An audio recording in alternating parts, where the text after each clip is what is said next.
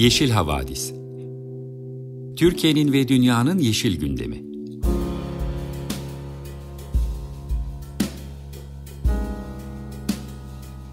Hazırlayan ve sunanlar Demet Yaman Er, Savaş Çömlek, Dilan Altın Makas, Sare Abit ve Tansu Yeşilkır.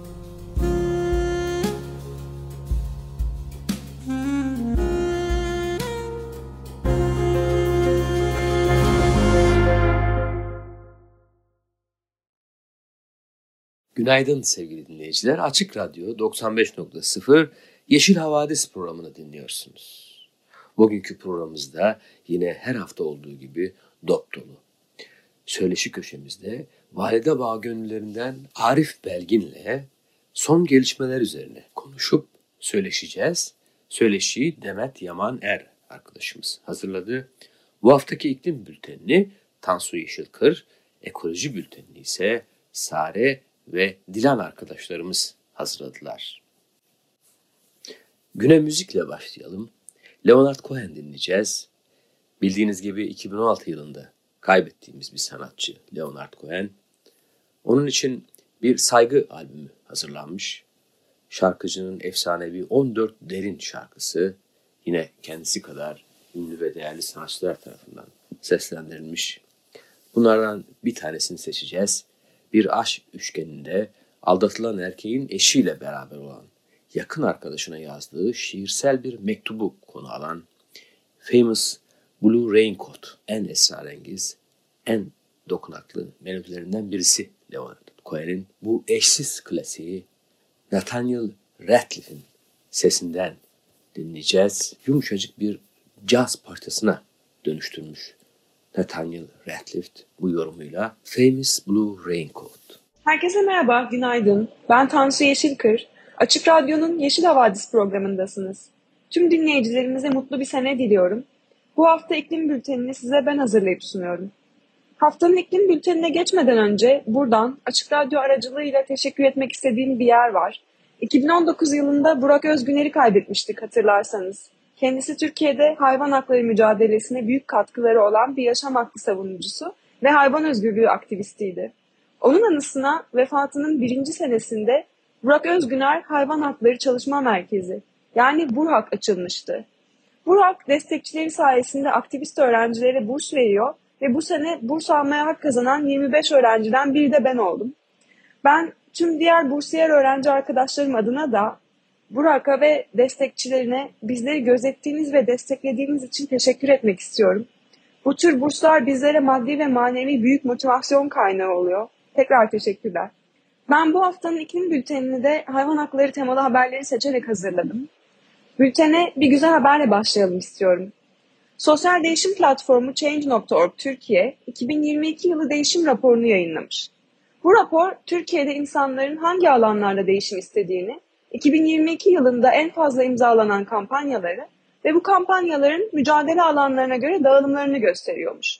Rapora göre 2022 yılında 11.665 kampanya başlatılmış ve bunlardan 123'ü başarılı olmuş.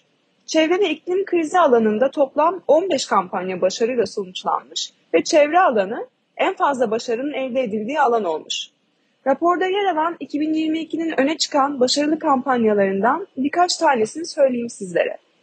Milas Tuzabat'ta maden için verilen ÇED gerekli değildir kararı iptal edilmiş. Derinçay köyüne yapılacak termik santral projesi iptal edilmiş. Balıkesir'de yapılması planlanan AVM projesi iptal edilmiş. Asbestli geminin söküm için Ali Ağa'ya getirilmesi durdurulmuş.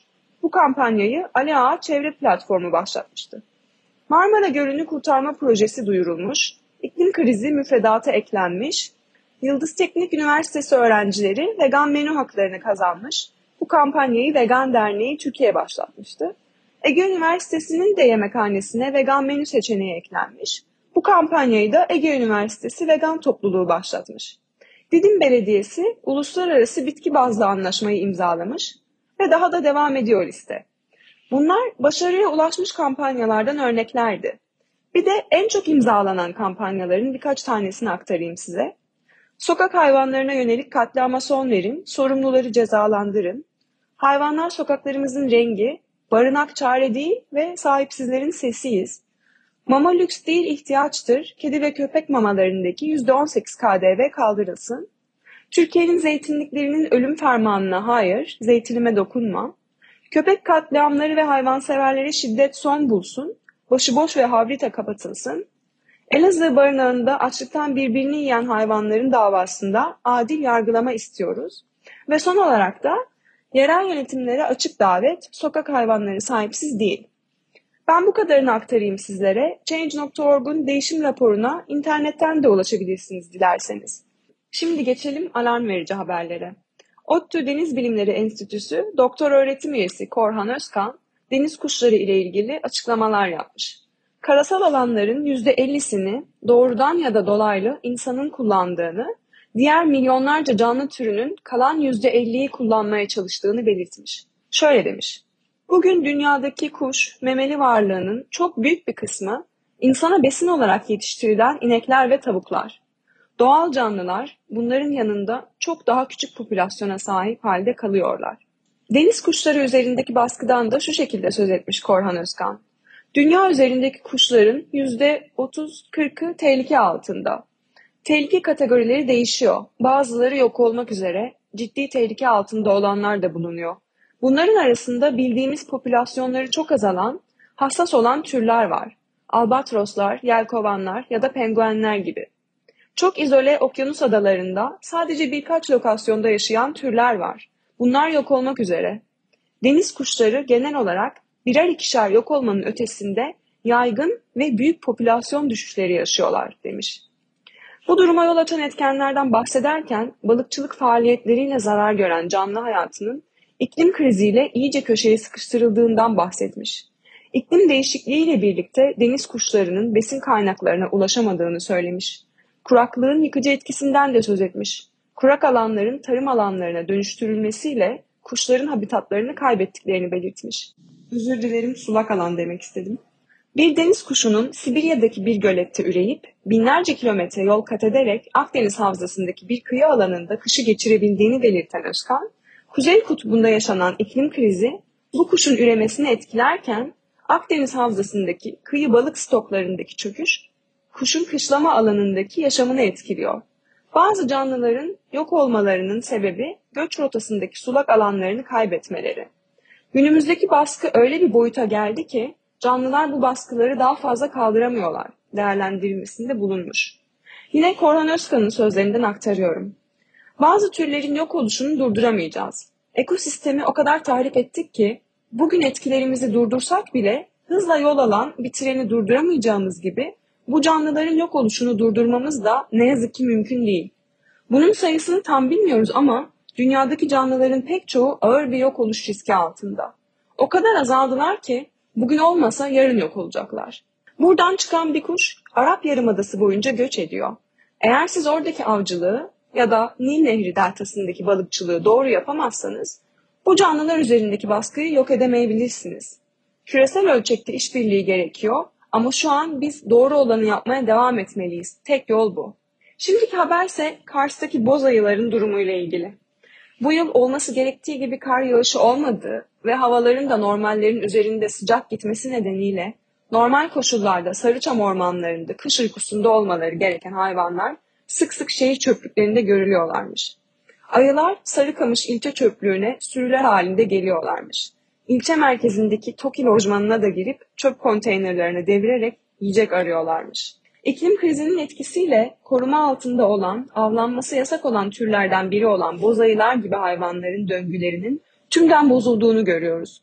Bu hayvanların uykuya yatma, kış uykusundan uyanma, göç ve üreme takvimleri tümüyle etkilenmiş durumda. Yeşil Gazete'deki haberde ayıların çöplüklerde çekilmiş fotoğrafları da var. Son haber ise Birleşik Krallık'tan. 2021 tarihli ve hakem incelemesinden geçmiş bir çalışmaya göre hayvancılık insan kaynaklı sele gazı salımlarının en az %16.5'inden sorumlu ve hayvansal ürünlerin tüketimini büyük ölçüde azaltmadan 1,5 derece hedefine ulaşmak imkansız. Sera gazı salımlarının baş nedeninin endüstriyel hayvancılık olduğunu savunan bir vegan kuruluş, bir bağışçısıyla beraber Birleşik Krallık Başbakanı Rishi Sunak'a bir teklif yapmış. Teklif şu şekilde. Sunağ'ın bir ay boyunca bitki bazlı bir diyet uygulaması karşılığında seçtiği bir hayır kurumuna 1 milyon sterlinlik yani yaklaşık 22 milyon 600 bin Türk lirası ediyor. Bağış yapacaklarını söylemişler. Bu tekliflerini hem Sunağ'a mektup olarak göndermiş hem de dev reklam panolarında yayınlatmışlar. Ayrıca yazdıkları açık mektubu tam sayfa olarak 10 gün boyunca ulusal gazetelerde de yayınlatacaklarmış. Ben size para teklif edemeyeceğim ama belki sizin de azaltabileceğiniz hayvansal tüketiminiz varsa eğer bunu gözden geçirip bu sene hem kendinize hem de tüm gezegene iyi gelecek alışkanlıklar geliştirmeyi seçersiniz. Böylece bu dev endüstrilerin ve yıkıcı etkilerinin azalıp bitmesini hep beraber sağlarız. İklim Bülteni'nin bu haftalıkta sonuna geldik. Size Leonard Cohen'den bir parça seçtim. İsmi Darkness. İyi pazarlar, hoşçakalın. Herkese merhaba. Güzel pazarlar öncelikle.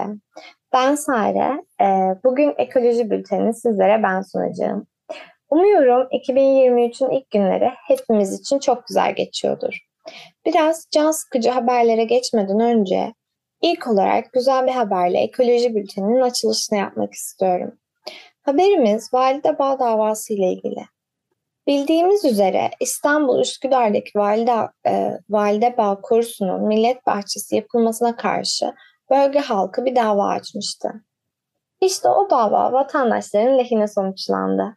Geçtiğimiz günlerde Bağcılar'daki 6. İdare Mahkemesi'ne görülen duruşmada kararın iptali sonucu çıktı.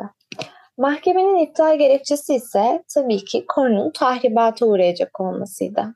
Mahkemece verilen kararda projenin şehircilik ilkelerine, planlama esasları ve tekniklerine, kamu yararına ve hukuka uymadığı da belirtildi. Kuruya yönelik böyle can sıkıcı gelişmelerin bir daha yaşanmamasını ümit ediyoruz. Bir diğer haberimiz bu hafta Türkiye'nin belirli yerlerini etkisi altına almış sisle ilgili. Bu hafta Türkiye'nin özellikle batısını etkisi altına alan yoğun sis, hayatı olumsuz etkilemesinin yanı sıra önemli sağlık sorunlarına da yol açabilir. Uzmanlar vatandaşları dış ortamda mümkün olduğu kadar kısa süre kalmaları konusunda uyarmıştı. Bu hava kirliliğinin açıklaması ise şu şekilde. Özellikle kış mevsiminde yüksek basıncın hakim olduğu sakin gecelerde yeryüzü radyasyon yoluyla ısı kaybı nedeniyle havadan daha çabuk soğuyor ve yere yakın seviyelerde soğuk, yerin biraz üstünde ise sıcak hava bulunuyor. Bu durumda yeryüzündeki soğuk hava hapsoluyor ve yükselmediği için yer düzeyinde sis oluşmasına neden oluyor. Ayrıca yeryüzüne yakın havadaki kirleticiler de yükselerek dağılamıyor ve özellikle ulaşımdan, ısınmadan, sanayi tesisleri ve enerji üretim santrallerinden kaynaklanan kirleticiler bu bölgelerde atmosferin soluk aldığımız katmanında yoğunlaşıyor. Bu hava olayına inversiyon deniyor. Temiz Hava Hakkı platformundan halk sağlığı uzmanı Profesör Doktor Ali Osman Karababa hava kalitesini olumsuz etkileyen kirleticiler arasında özellikle partikül maddelerin altını çizerek şu bilgileri verdi. Dünya Sağlık Örgütü verilerine göre dış ortam hava kirliliği her yıl dünyada 4.2 milyon erken ölüme neden olmaktadır. Türkiye'de de durum çok ciddi. Temiz Hava Hakkı platformunun hesaplamalarına göre her yıl hava kirliliğine bağlı 35-40 bin arası erken ölüm vakası yaşanmakta. Hava kirliliği başta kalp, damar ve solunum yolu hastalıklarına neden oluyor. Hava kirliliği 2013 yılında Dünya Sağlık Örgütü ve Uluslararası Kanser Ajansı tarafından grup 1 kanser nedeni olarak tanımlandı. Akciğer kanseri açısından kesin olarak kanserojen olarak sınıflandırıldı. Ek olarak mesane kanseri açısından da riski arttırdığı bildirildi. Ayrıca dış ortam hava kirliliğinin ana bileşeni partikül maddeyi ayrı olarak değerlendirildi. Ee, buna göre partikül maddeyi insandan kanser yapan, e, insanda kanser yapan birinci grup etmenler arasında sınıflandırdı. Bir diğer haberimiz ise cennet koyu ile ilgili. Bodrum'un Cennet Koyu'nda Cengiz İnşaat'ın turizm konaklama tesisi projesinin inşaatı çalışmalarına yargı kararlarına rağmen başlandı. Bodrum Belediyesi'nin inşaat için verdiği ruhsata odalar ve sivil toplum kuruluşları tabii ki tepkili. Cengiz İnşaat'ın projesini biraz hatırlayalım. Neler olmuştu, nasıl bir projeydi? Şirket hazineye ait 678 bin metrekarelik araziye 101 apart oda ve 83 suite oda olmak üzere toplam 184 oda yapmayı planlıyor. Projenin yapılacağı alan ise orman ve önemli doğa alanı içerisinde kalıyor. Proje alanı ikinci ve üçüncü sit derecesi içinde kalırken çevresinde birinci derece sit alanları bulunuyor. Bölge ayrıca Akdeniz foku, çizgili yunus ve deniz kaplumbağalarının da yaşam alanı. Ve maalesef insanlar olarak yine her yeri işgal etmeye çalışıyoruz. Bodrum Belediyesi'ne inşaat ruhsatının iptali için çağrıda bulunan Türk Mühendis ve Mimar Odaları Birliği Bodrum İlçe Koordinasyon Sözcüsü Mustafa Erdoğan şunları dile getirdi. Bodrum'u yaşanmaz, doğayı, arkeolojiyi, hukuku tahrip eden bu projeye verdiğiniz ÇED olumlu kararı alınıncaya, malikler belirleninceye kadar ruhsatı derhal iptal edin İdare hukuktan yana olmalı. Ne yaparlarsa yapsınlar, hangi hukuksuzluğa başvururlarsa başvursunlar, Bodrum'da doğa kazanacak. Umarım e, her yerde doğa kazanır diyoruz ve bir diğer haberimize geçiyoruz. Bir diğer haberimiz mercanlarla ilgili. Koruma altına alınan İstanbul mercanlarının başı avcılarla dertte. Türk Deniz Araştırmaları Vakfı'nın çalışmalarının ardından koruma altına alınan mercanlar dekorasyon amacıyla sergilenmek ve satılmak için yerlerinden çıkarılıyor. 400'ün üzerinde canlıya ev sahipliği yapan ve deniz biyoçeşitliliği bakımından önemli mercanlar aynı zamanda iklim değişikliği tehdidi altında. Deniz Biyolojisi Profesörü İstanbul Üniversitesi Su Bilimleri Fakültesi Deniz Biyolojisi Ana Bilim Dalı Başkanı ve TÜDAV Başkanı Profesör Doktor Bayram Öztürk, biyolojik çeşitlilik için önemli olan mercanların avcılar tarafından akvaryumcular için toplandığını duyurdu. Son 35 yıldır Türkiye'de görülen deniz suyundaki sıcaklık artışları 2 e, dereceye kadar ulaşabiliyor. Dolayısıyla en son sıcaklık artışı özellikle endemik mercan türlerinin beyazlamasına sebep oluyor. Yasal olarak artık mercan türleri Türkiye'de bu yıl koruma altına alındı ama tehditler devam ediyor. Birinci tehdit anormal sıcaklık artışıyla birlikte iklim değişikliği, ikinci derece balıkçılık, üçüncü derece ise akvaryumcular. Bu mercan türlerini alıyorlar, akvaryumların içine koyuyorlar ve bu kaçak olarak yapılıyor. Dolayısıyla şu anda maalesef ki biyoçeşitlilik, deniz biyoçeşitliliği için çok önemli olan mercanlarımız da tehdit altında bulunuyor. Ve bu haberimizle bu haftaki ekoloji bültenimizin e, sonuna geldik. Umarım daha çok güzel haberler aldığımız, sevindirici haberler aldığımız bir sene içerisine gireriz. Umarım artık e, bir şeyleri değiştirmeye başladığımız ve e, daha iyiye gittiğimiz bir seneye girmişizdir. E, de güzel bir hafta sonu diliyorum. Bir sonraki hafta görüşmek üzere. Merhaba sevgili Yeşil Havadis dinleyicileri. Ben Demet Yaman Er. Bu hafta sizler için söyleşiyi e, Yeşil Havadis programı için ben gerçekleştiriyor olacağım. Karşımda da sevgili Valide Bağ Gönüllüleri temsilcilerinden sevgili Arif Belgin var. Merhaba Arif Bey, hoş geldiniz. Merhaba Demet Hanım, hoş bulduk.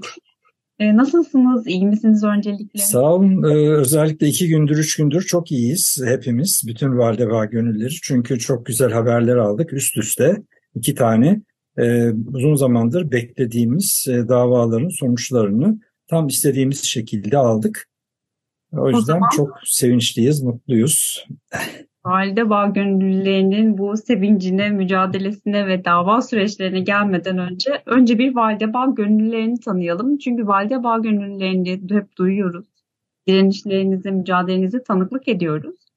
Ee, peki gerçekten de sormak istiyorum. Valide Bağ Gönüllüleri kimdir? Ne zaman e, ve niye ortaya çıktı böyle bir birliktelik? E, Valide Bağ Gönüllüleri her şeyden önce bir mahalleli örgütü. Tamamen mahallelilerden yani Valdebağ korusunu çevreleyen beş tane mahalle var. E, Acıbadem Kadıköy, Acıbadem Üsküdar, Altunzade, Barbaros ve Koşuyolu mahalleleri.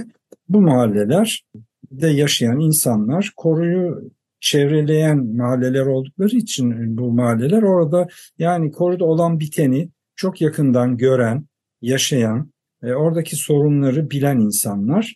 Dolayısıyla herhangi bir aksaklık olduğunda eskiden bu WhatsApp çıkmadan önce telefon zinciri vasıtasıyla oluyordu. Şimdi e, bir WhatsApp grubu aracılığıyla oluyor. Oradaki aksaklıkları, sorunları hemen birbirimize iletiriz ve müdahale etmemiz gereken bir durum varsa anında e, koruya gider. Yani kimisi 5 dakikada, kimisi yarım saatte ama belli bir zaman içinde gider ve orada gereken müdahaleyi, eylemi yaparız. Böyle e, oluşan bir grup. Tabii ki ilk oluşumunu gene de ben anlatmak isterim. 1998 yılında gazetede bir haber çıktı diyordu ki Marmara Üniversitesi'ne Valdebağ Korusu'nun 50 dönümlük bölümü tahsis edildi. Orada bir hastane yapılacak diye. Bunu duyunca çok tepki gösterdik. Bütün mahalleliler olarak bu söylediğim 5 mahallede oturan insanlar e, bu nasıl olur? Buna biz müsaade etmemeliyiz düşüncesiyle kendiliğimizden gittik koruda toplanmaya başladık. Bu toplantılar e, bir zaman sonra e, rutine dönüştü ve işte Valdebağ gönülleri oluştu. Tabii o tarihte kendimize Valdebağ gönülleri de demiyorduk. Bu aslında bir ya da bir buçuk yıl sonra e, konulan bir isim oldu. E, hani bu şey gibi çocuk doğar ama hemen ismi verilemeyebilir bazen. Kızılderililerde olduğu gibi özelliklerine göre isim verme gibi durumlar olur ya. Ee, bu 50 e, dönümlük bölüm neden önemliydi? Çünkü zaten korunun alanı 354 1076 metrekare, 354 dönüm. Bunun 50 dönümlük bölümü bayağı önemli bir şey. Yani aşağı yukarı 7'de biri. Dolayısıyla e, korunun, koru özelliğinin kaybolmasına yol açacaktı. E, buna karşı çıktık ve e, bu toplantılar yapılırken haftalık toplantılara dönüşü dediğim gibi e, ne yapalım ne yapalım e, biz burayı sit alanı ilan ettirtelim dedik. E, koruma kuruluna başvurduk. E, bir buçuk ay içinde 6500 kadar imza topladık. Koruma kuruluna başvurduk ve 16 Temmuz 1999 yılının tarihinde Koruma Kurulu Valdebağ Korusu'nu birinci derece doğal ve tarihi sit alanı ilan etti.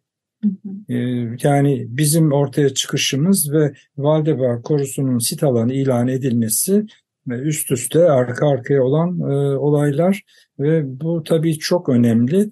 Çünkü sit alanı olduğu zaman biz artık ona dayanarak bazı şeyleri talep eder ya da işte yapılmamasını ister duruma e, gelebiliyoruz. O bizim için çok önemli bir dayanak noktası oldu.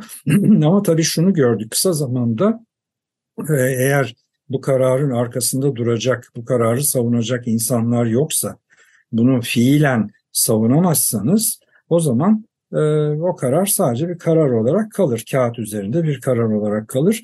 Bunu önlemenin yolu da bu mücadeleyi sürdürmekti e, ve bunu daha kurumsal hale getirelim e, düşüncesiyle 2001 yılında bir de dernek kurduk. Valdebağ Gönülleri Derneği. Halen de dernek devam ediyor. Ama bizim örgütlenmemiz dernek e, odaklı değil, derneği merkeze alan e, bir örgütlenme ya da çalışma değil. Çünkü dernek yasal bir kuruluş, e, mecburen bir yönetim kurulu var, başkanı var filan. E, ama biz böyle hiyerarşik bir örgütlenmeyi tercih etmedik. Baştan beri hala da öyle yatay bir örgütlenme içinde çalışmalarımızı sürdürüyoruz. Dernek yazışmalar ve dava açma gibi konularda bize çok büyük bir kolaylık sağladı. Onun dışında e, bizim çalışmalarımız tamamen bir sivil toplum kuruluşu, bir dayanışma, bir mahalleli grubu olarak e, hala o özümüzü koruyoruz. İçimizde hep mahalleli insanlar var ve e, onların talepleri, onların istekleri, onların çalışmalarıyla bugüne kadar geldik. Evet ki duyuyoruz da ee, özellikle son zamanlarda hakikaten valide bağ gönüllülerinin sürekli bir devam eden mücadeleleri, nöbetleri hı hı. de vardı. Peki hı hı. E, nedir bu valide bağ meselesi? İnsanların bu son zamanlarda sıklıkla duyduğu tam olarak neye karşı direniyor, mücadele veriyor hı hı. bu insanlar? Talepleriniz neler?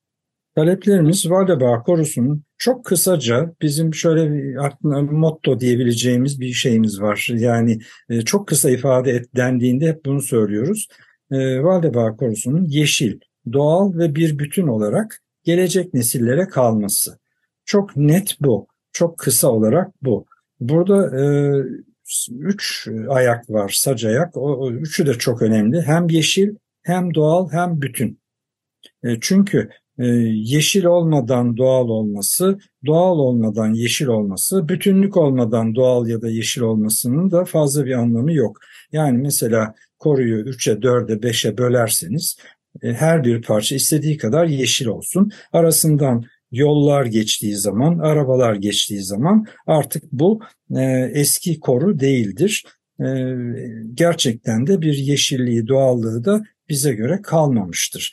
O nedenle biz e, bir kere yeşil, doğal ve bütün olması bu e, sacayak çok önemli.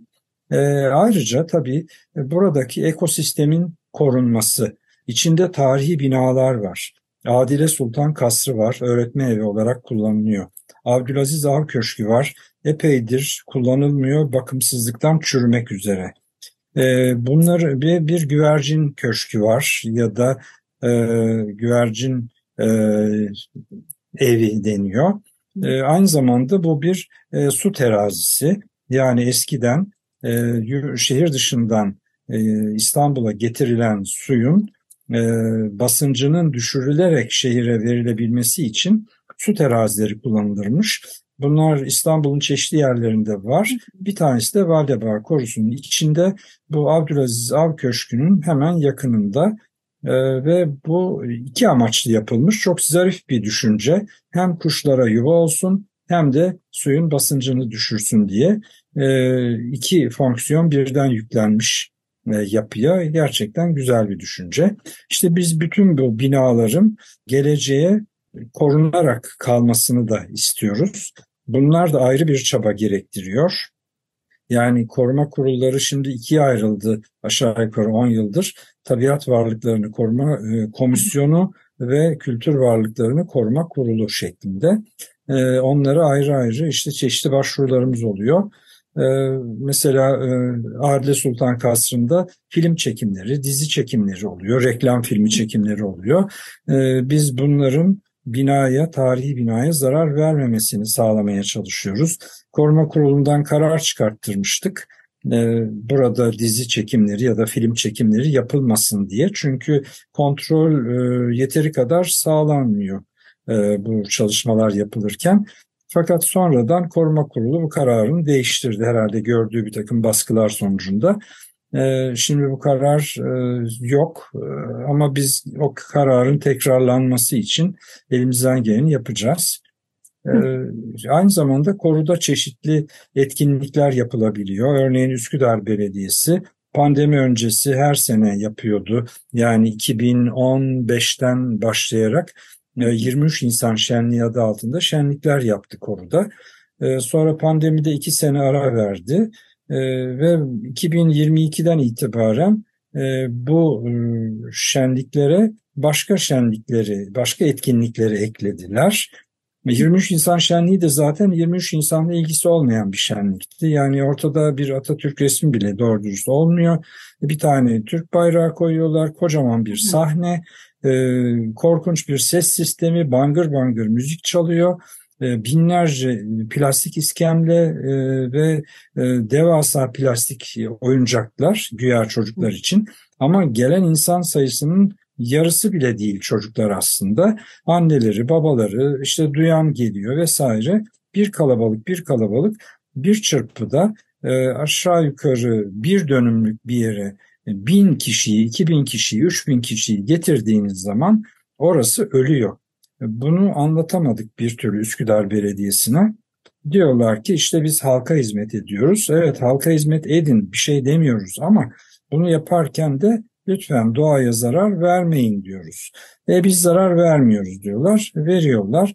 Onların her bir etkinliği sonrasında ki biz bunlara e, toplu piknik diyoruz. Gerçekten yapılan şey toplu piknik. O masalar, iskemleler, bir sürü şeylerde oturuluyor, piknik yapılıyor. Aslında piknik böyle yapılmaz. Yere bir şey serersiniz, örtü, onun üzerinde oturursunuz. İşte getirdiğiniz yiyecekleri yersiniz filan. Burada öyle değil masalarda, iskemlelerde binlerce insan çok e, kalabalık ve çok hoyrat biçimde kullanıyorlar koruyor. Ağaçların dalları kırılıyor, yerler çöp içinde kalıyor, çiçekler, otlar eziliyor. E, toprak tamamen bir betona dönüşüyor. Üstüne basıla basıla o kadar kötü ki e, bu kullan, kullanma biçimi. Yani e, hiç çevreyi düşünmek diye bir şey yok. İşte bunlara karşı çıkıyoruz. E, bir ara jeotermal e, sondaj yapacağız diye tutturdular. Bunu tabii belediye değil, bunu Enerji Bakanlığı'ndan e, ihale alan bir şirket yapmaya kalkıştı. E, biz jeofizik mühendislerine tam, e, danıştık bu konuda. E, dediler ki Valdebağ korusunun altında jeotermal kaynak olmadığı gibi aslında İstanbul'un genelinde de böyle bir şey artık yok. Bir zamanlar Tuzla'da biraz vardı. Biraz da Esenyurt ya da Esen e, neydi Esen kent taraflarında olabilir. E, ama bu, buralarda kesinlikle jeotermal kaynak falan yok. Bu tamamen başka amaçlarla yapılıyor. Gerçekten e, Anadolu yakasında e, 6 ya da 7 tane e, alanı e, delmeyi ve e, arama yapmayı düşünüyorlardı. Bunlardan dört tanesi Valdebağ korusu içinde ve her biri bin metrekarelik bir beton yapmayı gerektiriyor. Yani o sondaj kuyuları e, yapmak için bin metrekarelik bir alanı betonla kaplayacaklar. Yani 4000 metrekare bir kere betonla kaplanacak ama olay bu kadar basit değil. Bu kuyuları açmak için yapılacak olan sondaj çalışması, e, o betonu dökmek için kamyonların gelmesi, gitmesi, e, çıkarılacak toprağın taşınması e, ya da etrafa serilmesi bütün bunlar koruya son derece zarar verici şeylerdi. Biz bunları söyledik. Evet, imza kampanyaları, paneller, Jeofizik Mühendisleri Odası sağ olsun çok ilgilendi o tarihte yöneticiler ve diğer bütün jeofizik mühendisleri çok destek oldular. E, tabii ki dilekçeler, e, pek çok şeyler derken e, firma bu işten vazgeçtiğini açıklamak zorunda kaldı. Böyle bu tür e, pek çok girişim var. İki, bu 2017 yılında oldu. 2009 yılında cross şampiyonası yapacağız diye Üsküdar Belediyesi koruya dozerler soktu. Mevcut yolları genişletti, yeni yollar açtı e, diyor ki cross e, için parkur yapmak lazım Üsküdar Belediyesi. Halbuki literatüre baktığınız zaman böyle bir şey yok. E, cross kır koşusu demek ve e, zorlu e, doğa şartlarında yapılır. Yani ormanda, dağda, bayırda ve özellikle soğuk ve yağışlı havalarda yapılır. Evet gene soğuklu ve, soğuk ve yağışlı havada yapıldı ama özel parkurlarda yapıldı. Hiçbir şekilde literatüre uymayan, kurallara uymayan şekilde ee, önce ulusal yapıldı. Uluslararasına gelince biz ancak o zaman e, biraz etkili olabildik. Ne yazık ki daha önceki çünkü gerçekten çok soğuk ve yağışlı havalarda dozeri sokup e, orada e, yolları maalesef açtılar. ve çok büyük zarar verdiler koruya. Uluslararası şampiyona sırasında ise biz koruda gittik basın açıklaması yaptık. Yani e, tabii izin vermiyorlar, polisler geldi filan. E, biz e, o tarihte biber gazı pek kullanılmıyordu 2009 yılında. E, biraz da ondan dolayı herhalde e, polis barikatını yıkarak içeriye girdik ve basın açıklamamızı yaptık.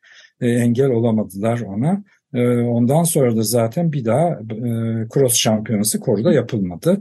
E, o gün pek çok e, üst düzey gelmişti. Yani onlara göre üst düzey işte Üsküdar Kaymakamı, e, Gençlik Spor Müdürü, Milli Eğitim Müdürü, Sağlık Müdürü bir sürü şeyler üst düzey zevat oradaydı. Ve bir de canlı yayın yapıyordu bir televizyon kanalı. Yapıyormuş daha doğrusu.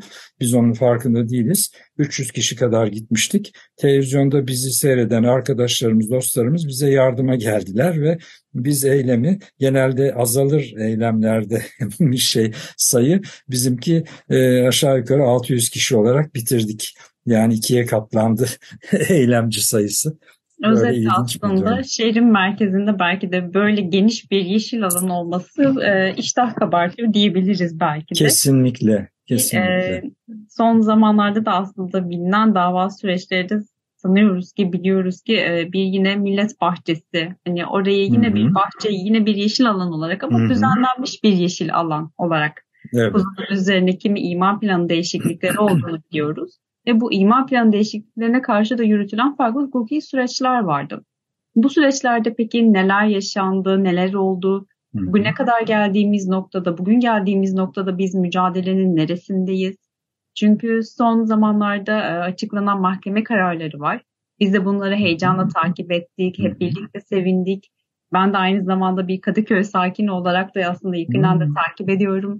Ee, ve e, gerçekten de şehrin merkezinde böyle bir alan olması, bu alanın bugüne kadar gelebilmiş olması ve bundan sonra da gerçekten söylediğiniz gibi gelecek nesiller için de korunacak olması, kendisi için korunacak olması çok önemli.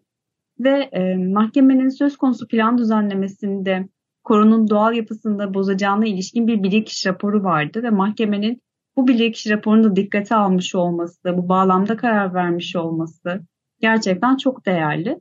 Ve gerçekten biz de bir sizden duyalım istedik son durumu. Mahkeme kararı nasıl değerlendirmeliyiz? Süreç Tabii. nasıl geldik? E bizim, Bundan sonra ne yapacağız? Hı hı. Bizim onlarca davamız oldu tabii. E, çoğunu kazandık, kaybettiklerimiz de oldu. E, şimdi bu e, imar planı e, hikayesini şöyle anlatayım.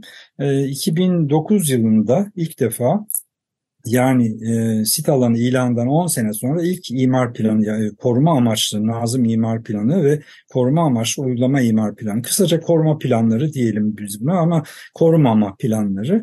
E, o ilk yapılan e, imar planının içinden için e, ya içinde korunun ortasından bir e, yol geçirilmesi, geçirilmesi öngörülüyordu. Biz bunu görünce dava açtık, iptal ettirdik. İki sene sonra iptal oldu. Bunun üzerine yeni çalışmalar başladı. Epeyce sürdü ve sonunda 2021 yılında artık bu askıya çıktı. Bir baktık bunda da bizim birçok önerdiğimiz şeyler raporun planın kendisine yazılmış ama plan notları diye bir şey var altta. Orada planın ana metniyle hiç ilgisi olmayan, çelişkili olan bazı hükümler var. Örneğin 100 metrekareye kadar bina yapılabilir diyor. Örneğin peyzaj projeleri yapılabilir diyor. E, örneğin kentsel tasarım projeleri yapılabilir diyor koruda. Birinci derece doğal sit alanında olacak şey değil. Gene dava açtık. Önce e, bilir kişi geldi. Çok güzel bir rapor e, verdi e, bilir kişiler, üç bilir kişi ve e, yürütmeyi durdurma kararı aldık geçen sene. E, işte bu sene 30 bu sene derken 30 Kasım günü yapılan duruşmada da e, bizim izlenimimiz zaten olumluydu ve olumlu bir karar çıktı. E, bu koruma amaçlı imar planları e, iptal oldu. Hı hı. E, tabii daha bunun istinaf yolu var e, ama biz oradan da umutluyuz. E, çünkü davamızda yüzde yüz haklı olduğumuzu biliyoruz. Öbür dava ise 2018 yılında bir millet bahçesi furyası çıktı biliyorsunuz. Her yere millet bahçesi yapacağız diye tutturdular. Ee, ve bunların arasında Valdebağ korusu da vardı. Ee, hiç olmayacak bir şey çünkü burası birinci derece doğal sit alanı. Millet bahçesi demek inşaat yapmak demek. Biz ise burada inşaata kesinlikle karşıyız. Dediğim gibi belki e, var olan tarihi binaları koruyalım istiyoruz ama yeni bina yapılmasını da istemiyoruz. Ve bu e, bizim e, yani kendi keyfimiz değil zaten mevzuat böyle. yani mevzuata kendi koydukları mevzuata uymayan bir anlayışla karşı karşıyayız. Biz bu mevzuata uymalarını sağlamaya çalışıyoruz. Şimdi Millet Bahçesi derken neyi öngörüyorlardı? Daha önce de bir takım çılgın projeler açıklanmıştı 2014 yılında. Ona benzer şekilde işte amfiteyatro, ışıklandırma, koruyu gece ışıklandıracaklar. Yani böylece oradaki yaban hayatını öldürecekler. Biz böyle bir şeye kesinlikle karşıyız. Işıklandırma belki bazı insanların fantazisi olabilir, ihtiyacı olabilir ama orası bazı insanların ihtiyaçlarını ve fantezilerini gidermek için kullanacakları bir yer değil. Orası birinci derece doğal sit alanı ve öyle de kalmak zorunda. Onun için e, bu ışıklandırmayı da tabii ki e, istemedik kesinlikle. Ayrıca çeşitli yollar açılması, çocuk oyun alanları yapılması. Çocuk oyun alanı da çok saçma. Çünkü korunun kendisi çocuklar için en güzel e, oyun alanı apartman köşelerinde betonların arasında sıkışmış yaşamak zorunda kalan çocukların e, koruya geldikleri zaman davranışlarını bir görseniz. İnsanın gözleri dolar. Kendilerini toprağa atan e, istersiniz. E, su birikintilerinin içine atan mı? Ağaçlara sarılan mı? E, yani ağaç, e, karpuzların ağaçta yetiştiğini zanneden bir nesil artık karşımızda. Onun için bunlar bir e, doğal alanı, yeşil alanı, koruyu gördükleri zaman bu çocuklar çıldırıyorlar. Onlar için bundan daha güzel oyun alanı olamaz. Kalkıp oraya bir takım oyuncaklar getirecekler. Onu koyabilmek için, e, oyuncakları yerleştirmek için dünyanın inşaatını yapacaklar. Sonra da biz efendim buraya e, doğal olmayan malzeme getirmedik. Yani önemli olan malzemenin ne olduğu değil o saatten sonra. Onu yerleştirmek için yapılacak olan inşai faaliyettir bizim karşı çıktığımız. Bunları e, engellemeye çalışıyoruz. E, yani daha başka amfiteyatro, yok orada geceliğin temsiller yapılacakmış, tiyatro yapılacakmış. Tiyatro yapılacak başka yer mi yok? Birinci Hı. derece doğasit alandan başka yer bulamadınız mı? Bizim karşı çıktığımız şeyler bunlar. Ee, geçen sene yani artık geçen sene derken 2021 yılında e, İBB Başkanı e, Ekrem İmamoğlu Koru'ya geldi. Bizim derdimizin ne olduğunu bize sordu. Biz de anlattık. Ee, ve arkasından İmamoğlu İstanbul Planlama Ajansı var İBB iştiraklerinden onlara bir talimat verdi ve Valdebağ konusunda bir çalıştay düzenlenmesini istedi. Bu 4-5 Ağustos pardon 5-8 Ağustos günlerinde yapıldı ee, ve e, bunun sonucunda şöyle bir şey çıktı. Ee, orada ekosistem tabanlı bir yönetim planı olsun ki bundan sonra artık e, her isteyen her siyasi ya da e, kamu yetkilisi kendi kafasına göre orada bir takım projeler gerçekleştirmeye kalkışmasın. Hı hı. Ee, ve orası yeşil, doğal ve bir bütün olarak gelecek nesillere kalabilsin. Onun için de bu ekosistem tabanı biz kısaca ETYP diyoruz buna. O çalışmalara e, 2021 Kasım ayında başladık. İşte artık sonuna gelmiş durumdayız. Aşağı yukarı bir senelik bir süreyi e, kapsıyordu. Böylece koruda e, yaşayan hayvanların, otların, ağaçların, kuşların, e, her türlü bitkinin, her türlü canlının envanterini çıkarttık. E, tabii ki gönüllü olarak bize yardım eden hocalarımızın, akademisyenlerin eşliğinde, onların önderliğinde bunu yaptık. Sonra da tabii binaların envanteri aynı şekilde çıktı. Arkasından da korunun ne şekilde yönetileceğine dair bir e, öneri, bir plan geliştiriyoruz, geliştireceğiz ve bunu e, koruda faaliyet gösteren tüm kamu kurumlarına sunacağız. Onların da e, bunu kabul etmelerini bekleyeceğiz. Tabii bu zor bir süreç, onların kabullenmeleri. Çünkü istiyorlar ki hep kendileri bir şeyler yapsın ve kimse onlara karışmasın. Kendi egemenlik alanlarını genişletme peşindeler sürekli. Ee, işte kafelerde e, daha fazla çay içilsin, daha fazla e, poğaça, börek yensin, daha fazla para kazanalım. Bunun peşindeler. Halbuki orası para kazanılmak üzere tasarlanmış bir yer değil. Orası e, korunması gereken bir yer. Bizim göz bebeğimiz hiçbir şekilde ticari amaçlarla, siyasi amaçlarla, ya da başka amaçlarla oranın kullanılmasını istemiyoruz. Orası zaten insanların her gün binlerce insanın geldiği, yürüdüğü, koştuğu, piknik yaptığı, e, sosyalleştiği bir yer. E, ayrıca e, bir takım tesisler yapmaya gerek yok. Zaten yeteri kadar hatta 2500 kişinin oturacağı kadar e, iskemle var saydık bunu yıllar önce. Yani kafeler, restoranlar hı hepsini birden topladığınızda 2500 kişiyi ağırlayabiliyorsunuz koruda. Şimdi bunu 10 bin kişiye çıkartmanın bir manası yok. Gerçekten yok. Ee, o zaman koruyu öldürürsünüz. Onun için biz mevcut durumu hiç olmazsa koruyalım diyoruz. Ee, bütün çabamız bundan ibaret.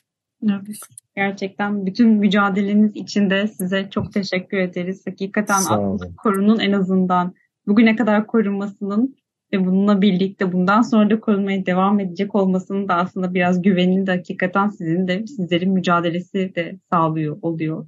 Sağ olun. Gerçekten emeğinize sağlık, mücadelenize sağlık. Sağ olun. Ee, belki e, lafı biraz uzatıp e, şeyi e, kaçırmış olabilirim. Ee, bundan sonrasını da sormuştunuz aslında. e, bundan sonrası da çok basit bizim için. Bundan önce ne yaptıysak aynısını devam ettireceğiz. Hiçbir şekilde mücadeleden kaçmak, mücadeleyi bırakmak yok. Ee, yani iki tane dava kazandık diye ki daha kesinleşmedi bunlar. Ee, bunları kesinleşse de e, biliyoruz ki koruya 24 yıldır süren e, çeşitli müdahale girişimleri gene olacaktır. Biz gene onların karşısında dimdik duracağız. Her her e, elimizden gelen her imkanla bunlara karşı çıkmaya çalışacağız. Çok teşekkürler katılmayı kabul ettiğiniz için. Ben teşekkür ederim. Olduğunuz için de çok teşekkür ederiz. Sağ olun. Gerçekten de e, mücadelenizin daha e, kolay bir şekilde en azından e, ilerleyeceği bir süreç diliyorum ben de. Hepimiz adına bunu diliyorum. Çok teşekkürler yeniden gerçekten. Ben de teşekkür ederim. İyi haftalar diliyorum. Hep Sağ birlikte. olun. Size de. Evet, hoşçakalın. Ee, görüşmek hoşça üzere.